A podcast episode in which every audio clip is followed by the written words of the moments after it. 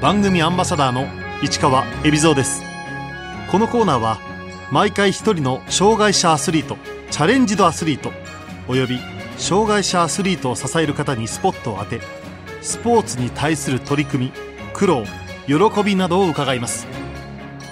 義足のスプリンター伊谷俊介です。伊谷俊介。1995年三重県生まれの23歳東海学園大学に進学後カーレースを始めプロのレーサーを目指していたが3年生の時交通事故で右膝から下を失い義足生活。去年11月から義足で陸上競技を始め今年5月デビュー戦の北京グランプリ 100m でいきなり優勝。さらに7月の関東選手権では 100m アジア記録保持者の佐藤圭太を破り2連勝の快挙を達成した。2020年を目指すパラ陸上界期待の新星だ。高校時代伊谷は野球部でピッチャーをしていた。肩を痛め野球を諦めた伊谷高校卒業後地元愛知の東海学園大学に進学。在学中にカーレースを始めた。三重県だと鈴鹿サーキットとかがあるんですけどよくレースを見に行ったりしていて小さい時からこうレーサーになりたいっていう夢があったんですけどそれがやっぱりこう野球を引退して車の免許を取ってやっぱり車を運転してたりバイクで走るようになったりするとやっぱりモータースポーツに対する思いがどんどん強くなって大学2年生の時プロのカーレーサーを目指そうとモータースポーツ業界に飛び込みました。夢に向かって突き進んでいたある日アルバイトの帰りに伊谷は事故に遭った。僕がバイクでで乗用車が僕の方に、あのー交差点で衝突事故で僕の右足がバイクと車に挟まれて開放粉砕骨折っていうのになってそのままヘリで搬送されました。事故から4日経ってましてで目が覚めた時にはまだ足があったんですけどものすごい痛い状況でした。伊谷は手術を受け右足の膝から下を切断。義足生活を送ることになった。義足っていうものが今まで見たこともなかったのですごい不安も大きかったです。でもその時の主治医の先生が義足であればスポーツや運動あの今まで好きだったことも今まで通りできるから大丈夫だよっていう風に言ってくれて切断しようという風に決断できました。不安に苛まれる中伊谷は義足で走ろうとした。退院してすぐですね。母親がですね三重県でその障害者スポーツ義足で走ろうっていうスポーツクラブがあるっていうのを見つけてくれて母と2人で、えー訪ねてみたのが、えー最初の陸上との出会いでした。母親だったり兄弟あとは友人とかがお見舞いに来るとですねやっぱり足がないっていうのを見てすごい悲しんでる落ち込んでる姿を見るとなんで自分のせいでたくさんの人を悲しませてるのかいつまでも落ち込んでてもあの何も状況は変わらないと思って前向きにこれからはやれることやりたいと思ったことは全部チャレンジしようっていうふうに強く思ってでもまずずっと走ってなくてやっぱり走りたいっていう思いがすごい強かったんでその時母と共に、えーそのスポーツクラブを、えー訪ねました。ジョギング用の本当に簡単な小さなこう板バネジョギング用の義足を借りて走りました。ものすごいこう走るっていうことがすごい楽しくて自然と笑顔になる。何かこう車の窓を開けて風を感じるのとは全く別のやっぱり自分が走ってこう風を切ってそれがすごいものすごく気持ちよくてすごい幸せに感じました。この気持ちよさをパラリンピックの舞台で味わってみたい。伊谷に新たな人生の目標が生まれパラリンピックに出場するという夢とともに伊谷にはもう一つの夢があった。それは義足のカーレーサーになること。大好きなレースもまだ諦めてはいなかった。ある日アルバイト先そのカートのサーキットにですね今ネッツトヨタ東京の、えレーシングチームにあの指導している名古屋にあるあのレースガレージのえなりさんっていう方にお会いしてでそのえなりさんにですね僕が最初そのスーパー耐久に出たい、86レースに出たい、あとは義足で100メートルを走ってパラリンピックに出たいっていう夢を伝えたんです。その後、えなりさんがこう何か君のために何か役に立てたらいいなっていうふうに言ってくださって。紹介を受けて、伊谷はレースの手伝いを始め、そこでプロレーサーの脇坂十一と知り合った。カーレース、スーパー耐久や86レース、あと東京パラリンピックに出たいっていう夢を、そういうのを書いた企画書をですね、えー、脇坂さんや、えー、ネッツトヨタ東京さんにお渡しして、で、そこからですね、脇坂さんやネッツトヨタ東京の塚越さん、たくさんの方がですね、えー、義足で、あの、陸上を目指すのと、カーレーサーを目指すっていう夢を応援してくれるようになって、競技用義足の支援だったり、練習環境の支援、たくさんのことをですね、それからしていただけるようになりまして。伊谷は、脇坂の紹介で陸上のオリンピック代表山形亮太福島千里も指導する東京のトレーナー中田健の指導を受けることになったレーサーの脇坂十一さんの専属のトレーナーが中田健さんだったんですよでそこからあのご縁をいただいてあのご指導いただくことになってで同時にですね山形選手や福島選手とともにあの練習させていただいてます中田トレーナーに指導していただいて初めての練習の時にいきなり2秒ぐらいタイム上があって、本当にこう、中田トレーナーのそういうところすごいところなんですけど、その選手をパッと見て、どこがダメでここを直せばいいとか、そういうのをすぐに的確に指導してくれるんで、すぐ身になるように分かりやすいように指導してくれます。アドバイスもらう前が12秒8とか13秒台だったんですよ。それがアドバイスを受けて11秒台入るようになったり、12秒前半で走れるようになって、すごいこう急にあの、フォームだったり、足の使い方とか、そういうところを教えていただいて、タイムをすごい、えー、縮めました。大きく成長した伊谷に、大会デビューの時がやってきた。今年5月、中国で行われた北京グランプリ。いきなりの国際試合デビュー。伊谷は100メートルで見事優勝。鮮烈なデビューを飾った。しかし、アクシデントにも見舞われる。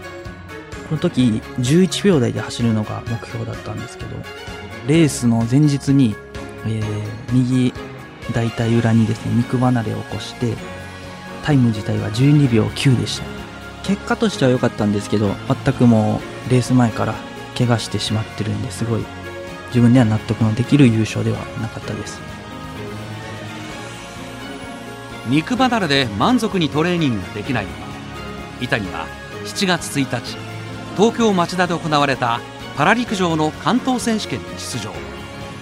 同じ義足のクラスには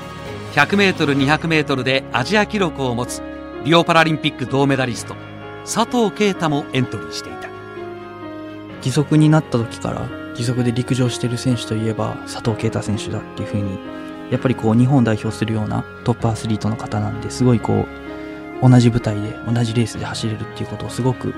光栄に思いましたこの時は全く自信はなかったですね。この、えー、7月の関東パラの前に、また太ももの調子が悪くなってしまってたんで、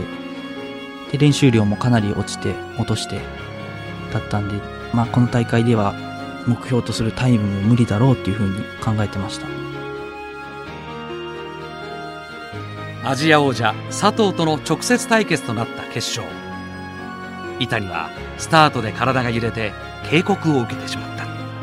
逆に2回目のスタートの時、もう開き直っていこうと思って、どしっと構えて、逆に緊張が取れたように思います。向かい風の中、スタートが切られ、伊谷は12秒05でゴール。佐藤に0秒02差をつけ、見事デビュー2連勝。ところが伊谷は、負けたと思ってたんです。あの、ずっと2位だと思ってインタビューとか受け答えしてて、で、5分、10分経たないぐらいの時に、一瞬だけ、あの、電光掲示板に結果が出たんですよ。その時1位って出てて、でも僕やっぱり左前に佐藤啓太選手見えてたんで、間違いじゃないですかって言って。なんで中田トレーナーと一回落ち着いて、ちょっと正式を待とうっていう風になって。で、その後、正式発表があった時、ちょっと本当に信じられなくて、すごいなんかこう、状態悪い中でも、あの、結果が出て、ものすごい嬉しかったです。その6日後7月7日に行われたジャパンパラ大会で伊谷は再び佐藤と相まみえたが12秒01とタイムを縮めながら佐藤に敗れデビュー3連勝はならなかった。太ももの状態あまり良くならずで迎えたんですよ。でまずこの時の目標タイムが11秒後半98あたりを出そうっていうふうに考えてたんですけど後半の伸びが全くなくて目標としてたタイムを切れない中でもあのベストを更新できたんで良かったかなと。初めて敗れたことで課題も見えた。まず怪我をしっかり治して万全の状態でコンディションがいい状態で走れば必ずとタイムもどんどんどんどん縮めていけると思うんでしっかり次の9月の大会に向けて準備していきたいと思います。ライバルであり越えなければならない壁佐藤圭太伊谷にとってはどんな存在なのか。4つ上ですね競技終わった後だとすごい佐藤選手自体ものすごいこう優しいお兄ちゃんのような感じの選手でものすごくフレンドリーにいろんなことを話してくれます。どういう練習してるとかどういう風に義足を扱ってるとかいろんなこうトレーニングの情報とかいろんなことを共有したりちょこちょこそういう話をします。現在ネッツトヨタ東京に勤務しながら山形亮太福島千里を指導する中田健トレーナーの指導を受けている伊谷競技と仕事の兼ね合いは？スケジュール自体は、ね、山形さんや福島さんに合わせながら、えトレーニングをしてるんですけどそのトレーニング以外の時間を会社の方に出社して業務をするという風に1週間行ってます。基本的に、まあ、午前中からウェイトをやったりあとは午後からあのランのトレーニングをやったりと時間としてはバラバラですね。現在は陸上に専念しているため一時中断しているが義足のカーレーサーになる夢も伊谷はまだ持っている。2020年でまず東京パラリンピックに出てでその後はカーレーサーとして活躍したいっていう思いがあります。足の裏の感覚だったり足首が動かないんですごいこうアクセル操作あとブレーキ踏むのにしてもすごい繊細な感覚が必要になります。やっぱりその最初通に一般道で乗用車運転するのも結構緊張して難しかったんですけど、まあ、徐々に練習して運転もどんどんどんどんできるようになりました。カーレースも陸上 100m も究極の速さを目指す点では共通しているがカーレースの経験が陸上に生きている点は？どのスポーツでもやっぱり共通するんですけどそのレース前の集中だったり一瞬に対する集中力っていうのはカートレースだったりそういうので鍛えた部分が陸上競技にも役立ってると思います。なんかこう最初僕が思ったのはカーレースだと何百メートル何キロっていうコースを走ってきて0.1秒じゃないですか。100メートルたった100メートル50歩で0.1秒競って本当にすごい難しいことだなって感じて100メートルだと本当に一歩失敗したら絶対に取り返しつかないんでその一発勝負の難しさっていうところをすごい感じました。伊谷の次の目標は9月の日本パラ選手権と10月にジャカルタで行われるアジアパラ選手権。伊谷はライバル佐藤圭太の持つアジア記録11秒77の更新を狙っている。課題がまずですね足が流れてしまうんですよね後ろに。それをしっかり前でさばけるように。それこそ本当に山形選手や福島選手のようにしっかりあの足を前でさばけるようにしたいと思ってます。あとスタート後スタート結構自信あるように思ってたんですけどやっぱり反応速度を見ると他の選手より若干遅れているのでそのスタートの反応速度をもっと上げていけばタイムを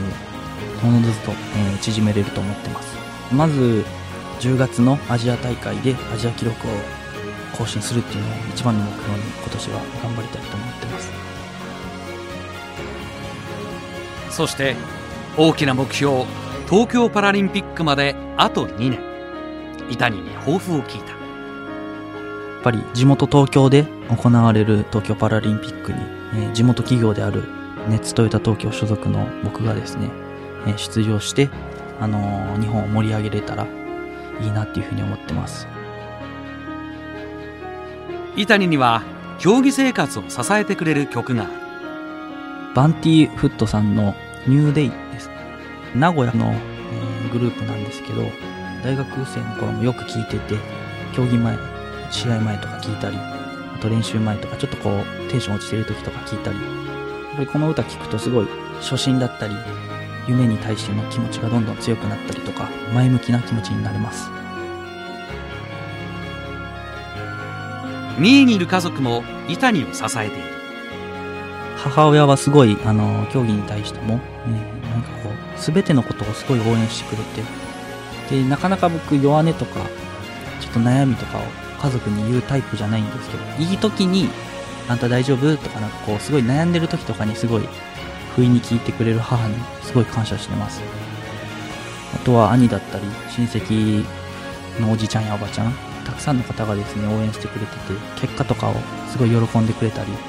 そういうのを見るとなんかこうもっともっと僕が頑張ろうって。単純に小学生がテストで100点取ってきてお母さんが喜んでくれるって言ってなんかそれだけで頑張ってるようななんか僕もいろんな人が喜んでくれるからこれからも頑張っていきたいっていうふうに思いますね。